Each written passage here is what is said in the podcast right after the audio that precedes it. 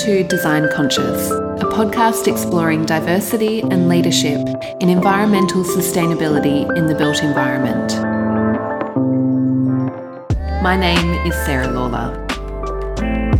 I am a Sydney based architect, and through this series, I speak to sustainability leaders working across a variety of different organisations related to the built environment, including design, construction, research, and investment with an aim to learn about the impact of sustainability leadership.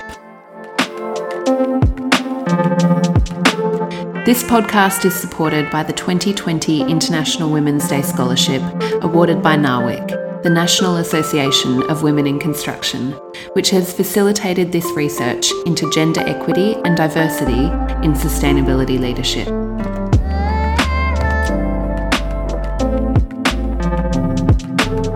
Today I'm speaking to Laura Hamilton O'Hara, CEO of the Living Future Institute Australia. Laura is a social ecologist, educator, and community builder. She has worked across NGOs, government, and corporates, spanning impact assessment, conservation, leadership, and sustainability, including five years at Taronga Zoo and three at the Centre for Sustainability Leadership. A career move to the built environment 18 months ago allowed Laura to apply her skills in an area of high impact while continuing to engage with an empowered community. In our conversation today, Laura shares some thought provoking reflections on making a conscious choice to lead with kindness. We talk about the impact and motivations of millennials in leadership and creating ripples of change toward a living future. Hi, Laura. Thank you for joining me on the podcast today. Hi, Sarah. So lovely to be here. I'm looking for a tough chat. So, Laura, you are the first CEO of the Living Future Institute of Australia, a role you began in April 2019. I thought I would start our conversation today by asking you about your career journey so far. I'm interested in how you started out in sustainability and your path leading up to your current leadership role. Mm, sure. I think, like most career stories, they only sort of make sense in reverse. And as I was going through it, it felt very much like a squiggle. So what I'm about to tell you makes sense now, but at the time I was like, whoa, am I, you know, going from role to role and how are these all connected? And I guess the connection is is me and they're the things that I care about. So I was born in South Africa and um, I grew up uh, in the context of the changeover from apartheid to a democratic country. And I've been passionate about animals really since I saw Gorillas in the Mist as probably like an eight year old and cried my eyes out because um, humans can be both wonderful and um, not so wonderful. And I was quite determined to be a vet for, for a number of years quickly realized that actually um, it has a lot to do with blood, and I'm, I'm not great with blood. So decided vet was not going to be the way forward, um, but definitely something in conservation. So I volunteered at um, Johannesburg Zoo for a number of years, and uh, initially wanted to do a, a, law degree so I could do environmental law, um, but ended up doing a commerce degree because it just felt like a, a really great sort of general step. And I then went on to work in HIV AIDS impact and assessment. So really looking at um, what does what does it mean in terms of a community um, when HIV AIDS is really prevalent there. So in South Africa, HIV AIDS is a really significant issue. About 25% of the population are HIV positive.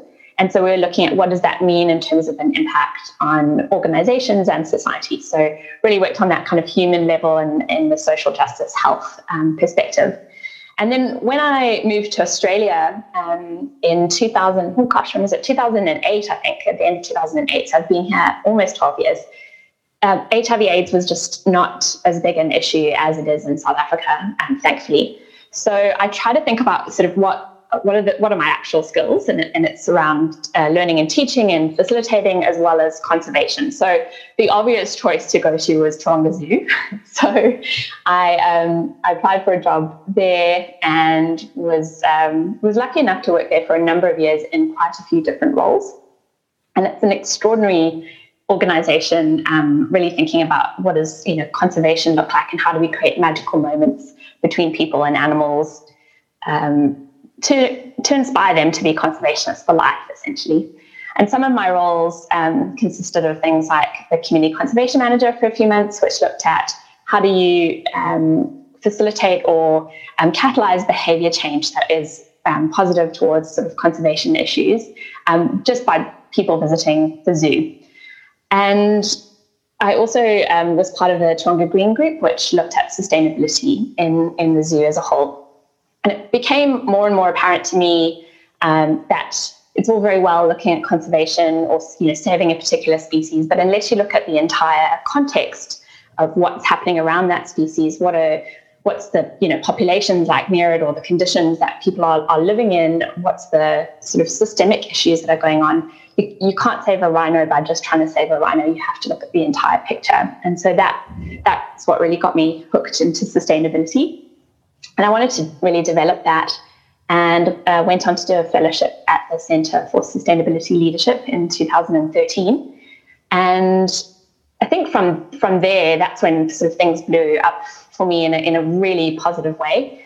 Uh, one of the things about the CSL is what we call it, so I'll probably refer to it um, a few times in this because it's it's definitely been quite impactful in my life. Is um, you, you spend time with 25 incredible individuals from all different kinds of backgrounds and contexts and, and, skills, but you all have the same sort of value set. So there's this common understanding and connection.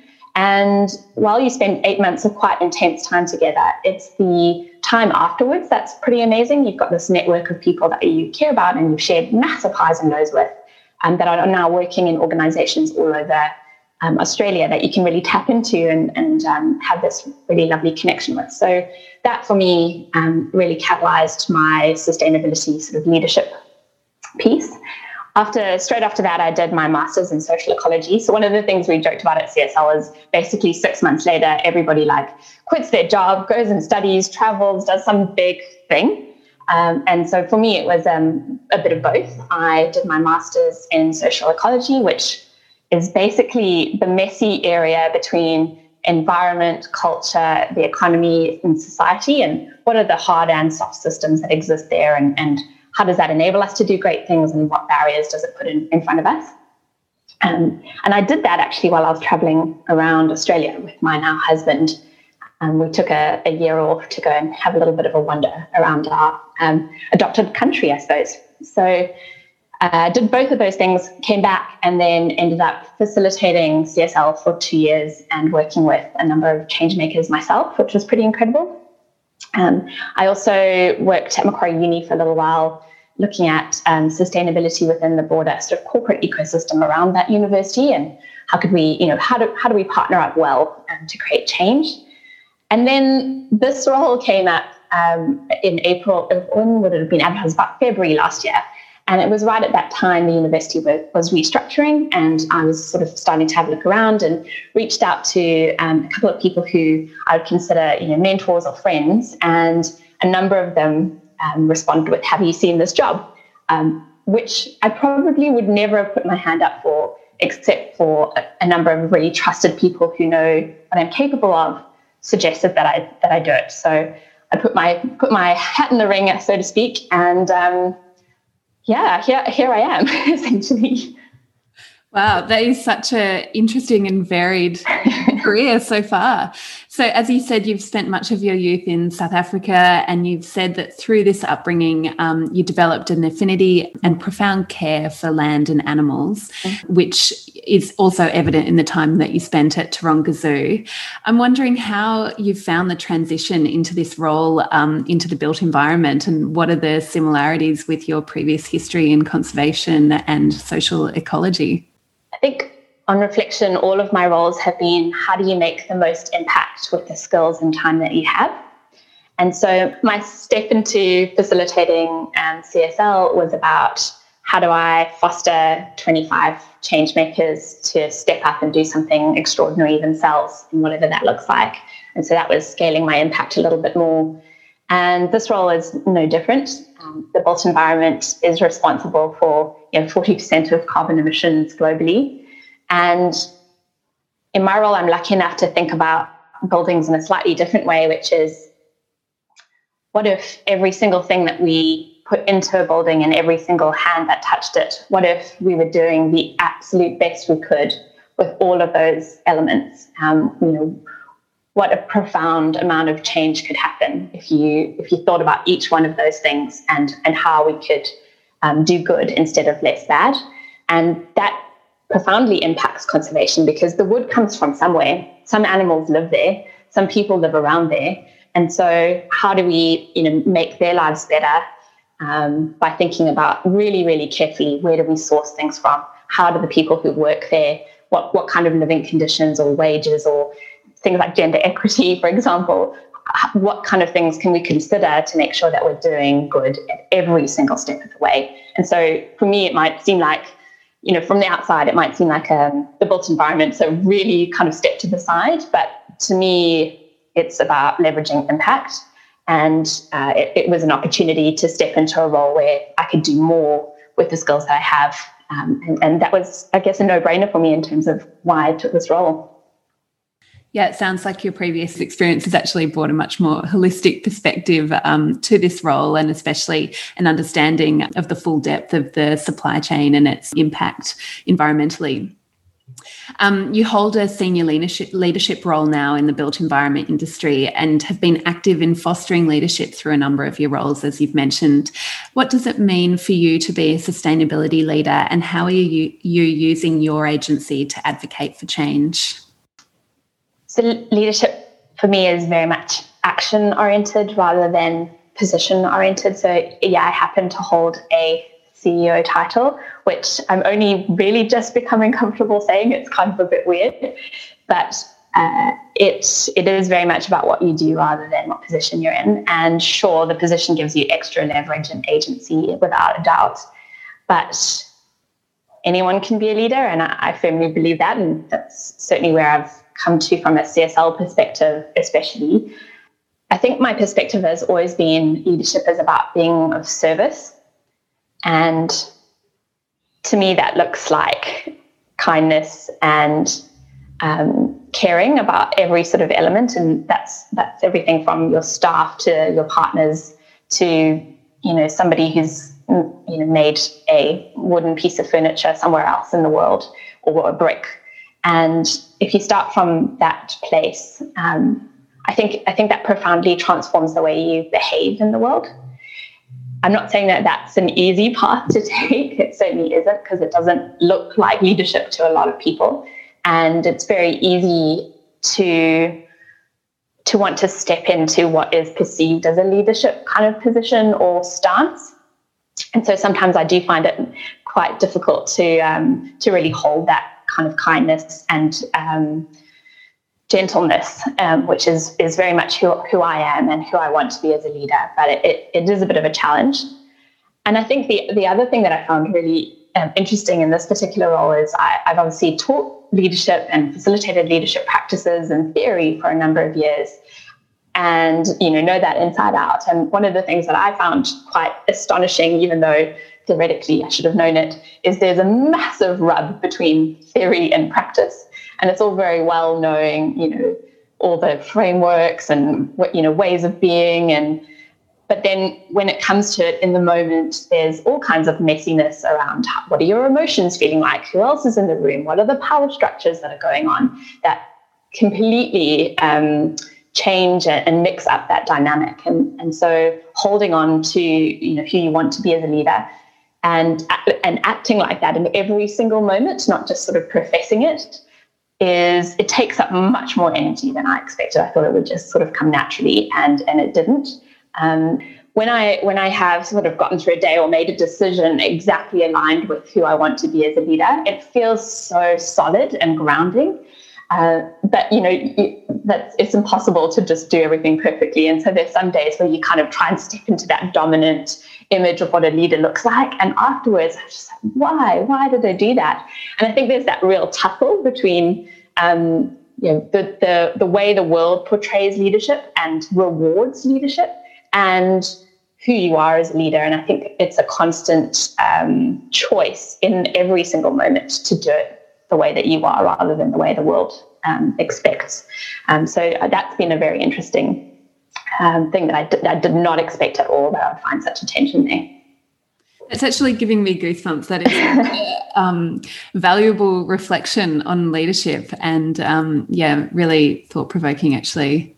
You've said that you have a passion for developing and facilitating what you call millennial leadership.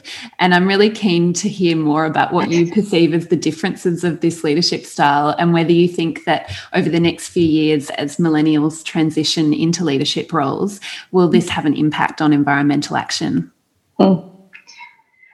So I'm a millennial. I just just scrape into it by sort of two years, I think. And like pretty much every self-respecting millennial, you know, what I want to do is save the world. And that's sort of the messaging that we've been told. And I think when I was quite sort of early on in my career, I was probably sort of 27 or 26, I kept hearing this um, these stories of how disengaged millennials are and they don't care about anything but you know, themselves. And that wasn't my experience of myself nor the people that were around me. So I, I felt um, a responsibility to kind of push back on that and also think about you know how do, how do you foster the skills that millennials you know naturally bring? And it, you know it's, it's almost hard to um, sure you can define a millennial by you know dates and things like that but i think it was more that up and coming generation that i felt very much a part of. How do you foster the skills that they naturally bring in order to help them to step up into not necessarily even leadership roles per se but acting as a leader and taking action as a leader. And so I think the the things that I um, ended up being really passionate about were, you know, we've heard so much now about millennials being purpose driven and wanting, you know, wanting to work for things that they care about. And um, uh, there was a lot of stories initially around how selfish that was, and like how can you how can you just you know want to do do good in your work? Like what kind of expectation is that? But I think that's changed. Um, you know, this is seven years later from when we started that project, and I think um, there's a normalization of, of of course you should care about your role and want to do good in your role. That's not an unreasonable expectation at all. And in fact, there's loads of evidence now that if you do, you, you know, you work harder, you put in, you're more engaged, you put in more effort, and there's a lot of benefits from being engaged and um, caring about your role, which is completely obvious that that would be the case. But sort of seven years ago, that was that was certainly not um, not what was kind of being sprouted. And so, what we were thinking about in terms of building that leadership style is being able to articulate like what it is that you care about and how you want to make impact in the world, rather than um, sort of, I guess, just caring about it and using, you know, only tools like social media or making it part of your image, but actually doing something about it, you, like taking action. That's the key piece. It's all very well caring about something, but how do you take the next step and take action um, and do something about the things that you care about? And that was um, that was something that was very much sort of close to, to my heart. And I mean, millennials are in leadership positions all over the world right now, and I think you you know if you think about the oldest millennial is like in their late 30s um, and the youngest ones are in their early 20s. So that's a huge span of people to be talking about. And you know, even the ones in their early 20s or late teens are taking incredible acts of leadership. Who you just have to look at the, you know, the climate strikes um, as an example of that. So you know, anyone along that food chain essentially can can um, or generation can take uh, leadership roles. But I think the thing that we are going to start seeing, and I think that's already happening, to be honest, is quite massive changes in how the world um, should work. I mean, this year, this year, COVID has obviously been a huge catalyzer as it is, um, but but you know, a lot of organizations are in the hands of millennials now as we try to rebuild um, or build you know forward what, what could the world look like.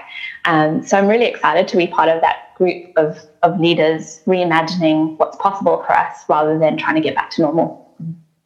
I'd like to talk now about your experience in relation to female representation and diversity in leadership.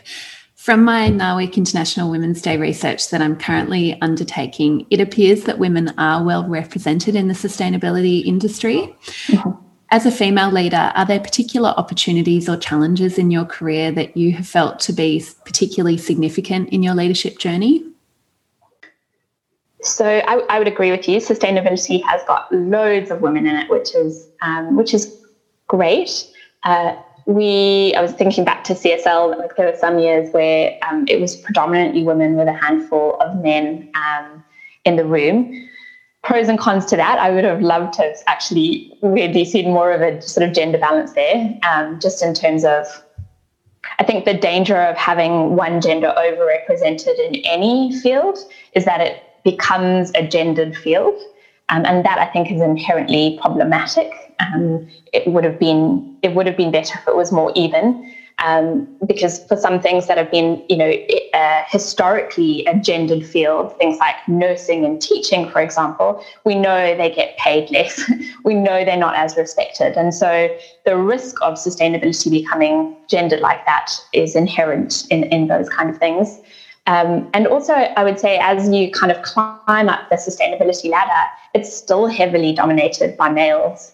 Um, and you can go to sort of a sustainability award ceremony and you can just have a look at you know who's winning awards. And, and often it's you know really still heavily weighted towards men. So there's something weird happening where you know the majority of it is women but still the, the people that we um, really hold on a pedestal quite often are men and um, I'm, I'm still trying to figure out what that is but but I do think one of the things are is related to that that um, that balance of women and men in the big in the beginning. Um, what is exceptional is is kind of often seen as the thing that's you know not represented as much, and and for, for sustainability leadership, that is that feels like a very male dominated um, space. But I, I think the more equal it can be, it's beneficial for all of us that sustainability becomes a more sort of gender equal space rather than just being female represented. Um, and that, that will also help um, it being taken more seriously, being embedded more into business and serious business practices that, that men, that often men spaces. Um, and, and I, I think that would really sort of help push it along as well.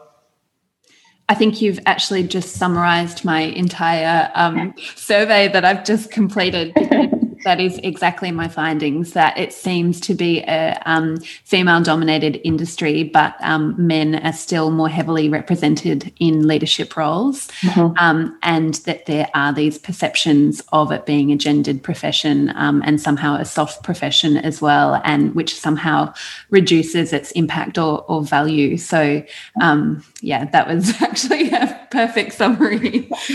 Um, looking at leadership more broadly, how would you characterize sustainability and environmental leadership in the construction industry? I'm really interested in your perspective. Um, how are we tracking and where can we improve? Mm-hmm.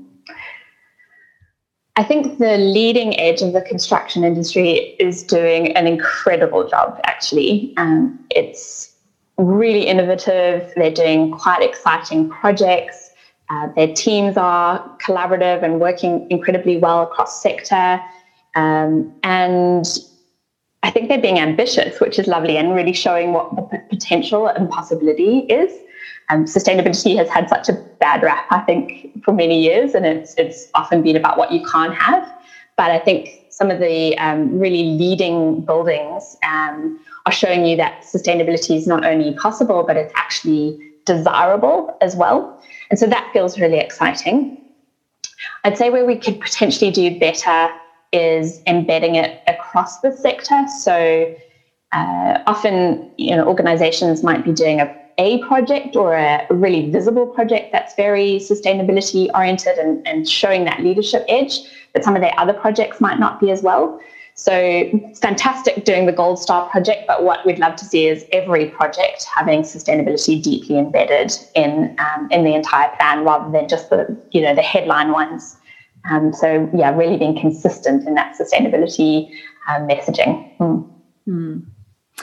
The Living Future Institute has built a reput- reputation for what it has described as disruptive thinking and cross industry collaboration in the built environment at the Living Future Institute, um, you bring together a range of collaborators, including designers, clients, contractors.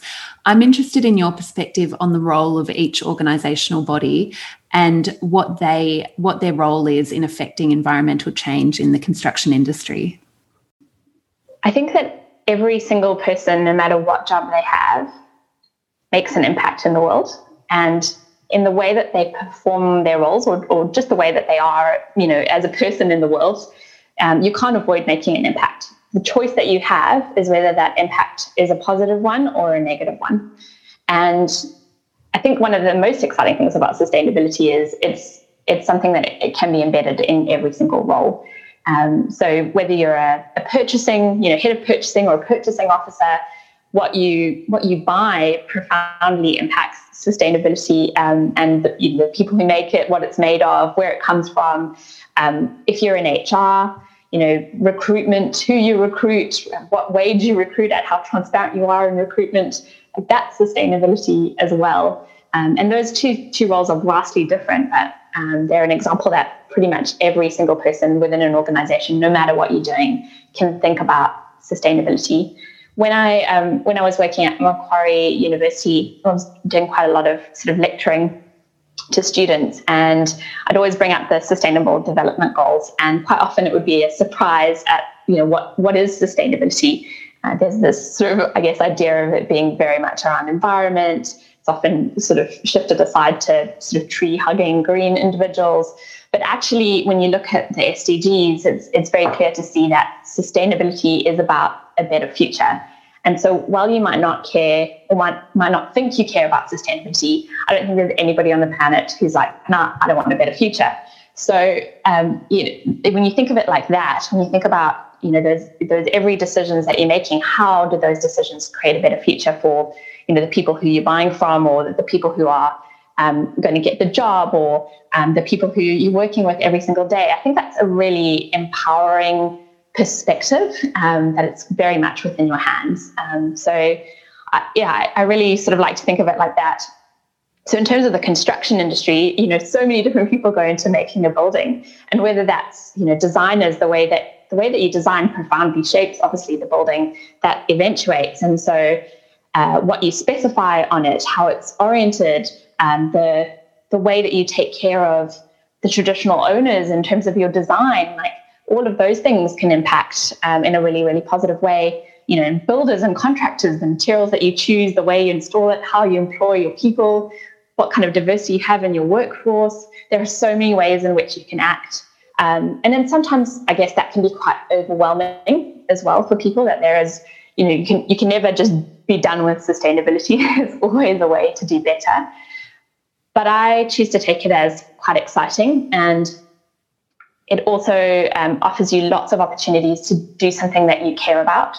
And whether that is around, you know, gender diversity like you, or thinking about, um, you know, how do we how do we protect Australia's biodiversity, or how do we um, enable people of different abilities to work in the workforce or how do we you know how, how do we support our people and our planet? You can do it in so many ways and i think that's quite empowering and exciting rather than um, than too daunting.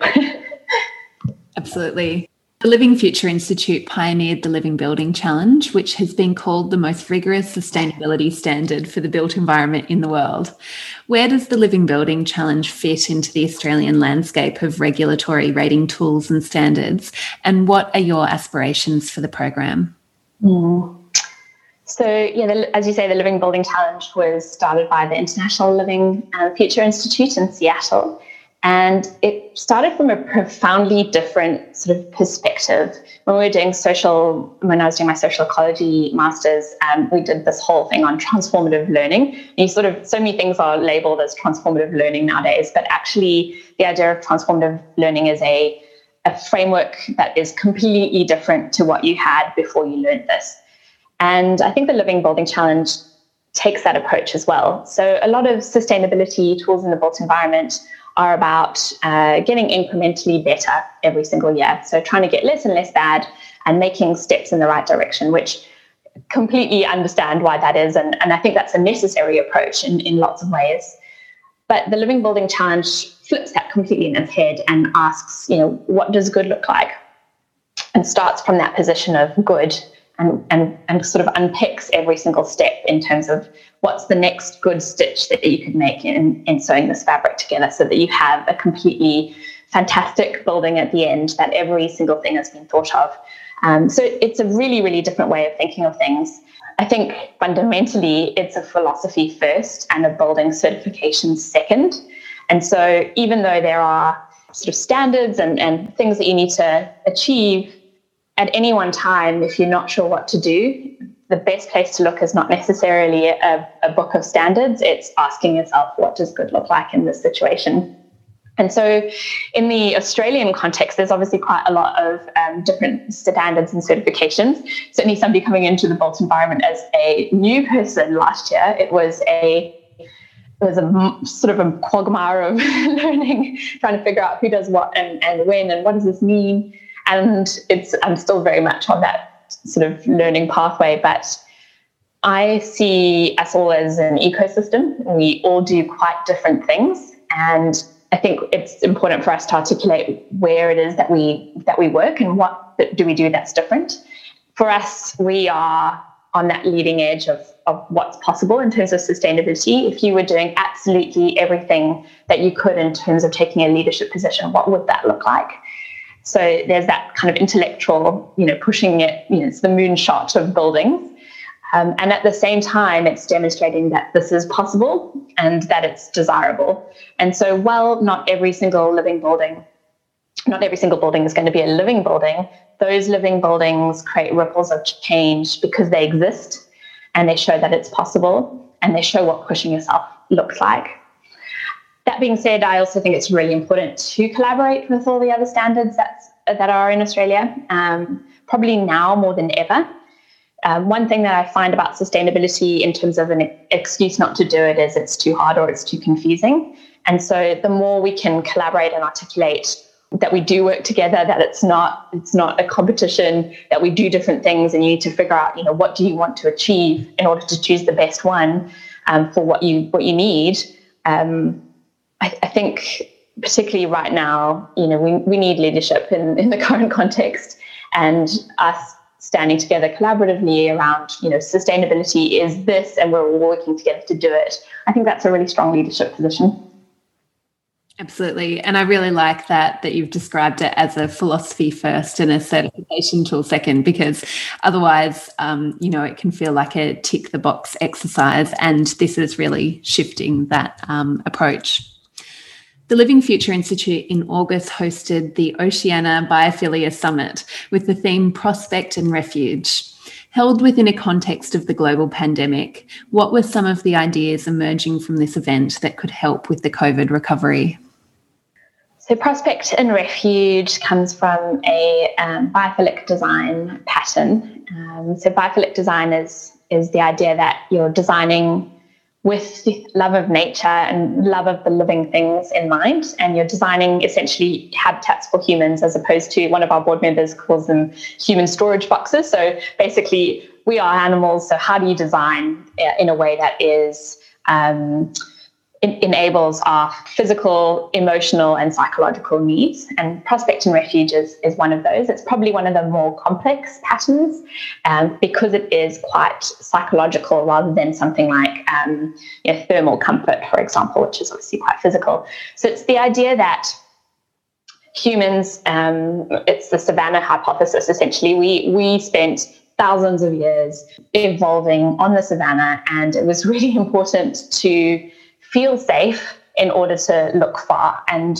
uh, that is that was a physical concept first. So um, you, you, need to be in a cave, and then an ideal cave would be one where you can see um, the approach to the cave, so that you knew you know what was coming towards you. Is it a is it a lion that's about to eat you?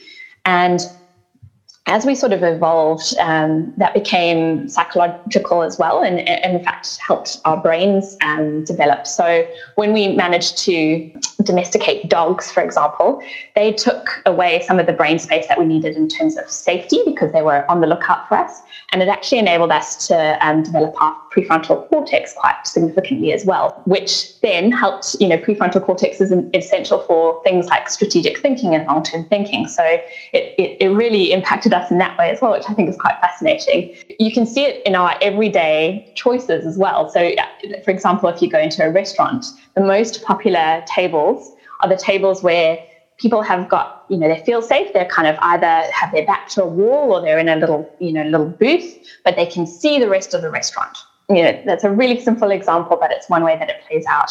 Or houses, you know, like a lot of houses have um, really big views, or you're able to see as much as you can, and it makes it just helps us to feel safe, right? And so the reason we, we chose that theme, um, it just felt so right right now, um, both just on a short term level of, gosh, the world feels quite scary, and um, how do we how do we enable ourselves to feel emotionally, psychologically, and physically safe um, in order to plan for what is actually coming up next. Um, the next 10 years, as we know, is pretty critical, pretty important. And so some careful planning needs to happen. Um, we are going to, you know, inject a whole lot of money into the economy through a, a lot of stimulus measures. How do we do that in a way you know, we're, we're, essentially borrowing from future generations by doing that, that the country will be in deficit for a while. So how do you put that into future generations as an investment? And for us, I guess the, the very clear pathway is looking at how do we create a living future or, a future that's certainly worth living um, through this kind of stimulus. And we wanted to take that moment to really feel safe, but also reimagine what's possible and what we want for the next 10 years. So, looking to the future, then, as a sustainability leader, you have the opportunity to help set the agenda for what we need to be focusing on in the development and construction industries. What are your main sustainability priorities for the next year and the next five years? I mean, I think I think the very practical answer is do everything you can to decarbonize as quickly as possible. So, from a very practical way, um, we really would like to uh, think about embodied and operational carbon quite strongly. Um, living building challenge one part of it is very focused on that energy component, but you can also do you know zero energy or zero carbon certification. So how do you how do you roll those out, particularly on volume? But I think um, for me, some of the, the bigger pieces are around um, how do we collaborate with as many people in the industry as possible to get things moving quickly? And how do you show leadership in this moment when it feels quite um, quite scary and like there's a lot there's a lot happening and a lot to process? but those those people who are able to kind of grab the story and tell a positive story for what's possible, I think um, I think that's how we how we help win the day for the next kind of ten years.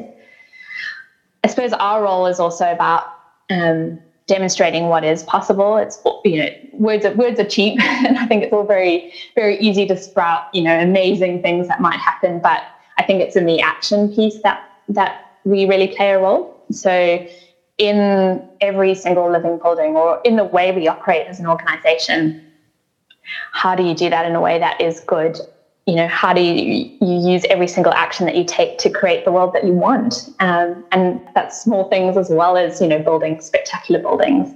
We're able to demonstrate that it's not only possible but that it's it's beautiful and it's something that we want. Um, and it is that sort of better future piece that that we all really want. Um, and so I think for us, the role is around inspiring and building capacity and showing what's possible in these next 10 years. Great answer. Touching again on the theme of female representation in environmental leadership, do you have any advice to those who are striving to make a difference in the field? I say this piece of advice cautiously because um, it's a struggle for me, and so uh, this is this is not going to be some magic wand that changed changed your world. It's it's a hard won daily thing, and that is do it your own do it your own way. Um, and although that maybe sounds like quite glib advice, sort of like be yourself, um, it's not that. It's very much uh, a choice to be the person you want to be, um, even though that is really hard and sucks sometimes because that's not necessarily the way that um, the world may want you to be or the way that you know, your role is perceived or your role has been done by somebody else or what has previously been done for 25 years. So I say this completely knowing that this is a struggle, but I still I still think it's the way that we're going to do something different. Um, you know, behaving the same or in, a, in an expected way has gotten us to the place that we are right now, and getting us somewhere different is going to take something different. And I think that's one of the key pieces. Yeah, great advice. Don't squeeze yourself into the same box that's got us here. Finally, I'd like to end on a question about inspiration. If you could name one thing that has been instrumental in shaping the kind of leader you are today, it could be a book, a place, a person, an idea, or an experience. What would that be? Ooh, I had a good long think about this because um, I have a great many sort of heroes and books and things that I love. Um, but I think it kept coming back to uh, there's an idea in, in wines around terroir and that the ground that grows you fundamentally shapes who you are. And for me, um, oh, getting emotional.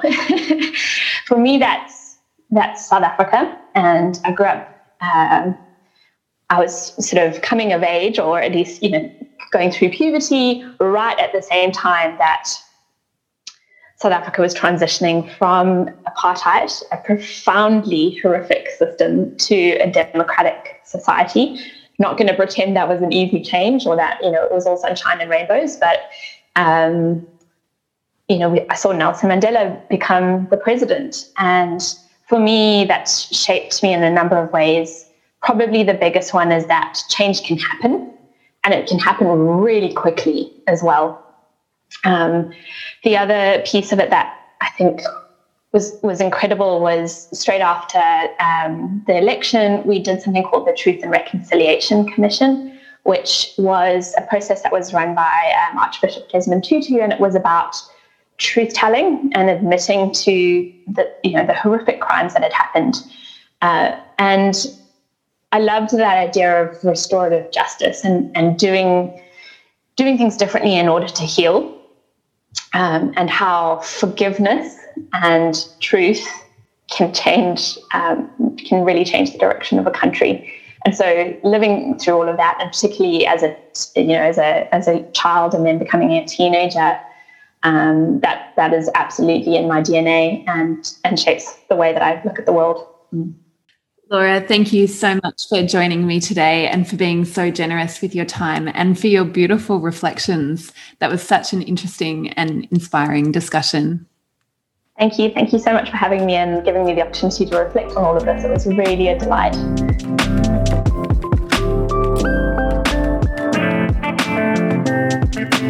Design Conscious is a podcast created by me, Sarah Lawlor, as part of the 2020 International Women's Day Scholarship supported by NAWIC.